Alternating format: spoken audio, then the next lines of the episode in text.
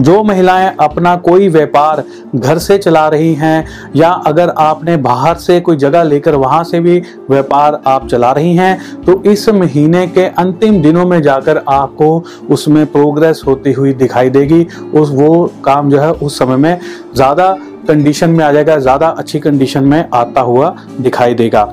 जो महिलाएँ, जो लड़कियाँ अपने परिवार की ज़रूरतों को पूरा करने के लिए कोई व्यापार करना चाहती हैं, कोई नया बिज़नेस खोलना चाहती हैं, कोई नया व्यापार करना चाहती हैं तो उनके लिए समय जो है शुभ रहेगा। इस महीने के अंतिम दिनों में अगर आप कोई व्यापार खोलेंगी तो आपके लिए अच्छा होगा, बेहतरीन होगा। थोड़ा वेट करके अंतिम दिनों में कोई मुहूर्त निकालेगा तभी आप काम शुरू करिएगा।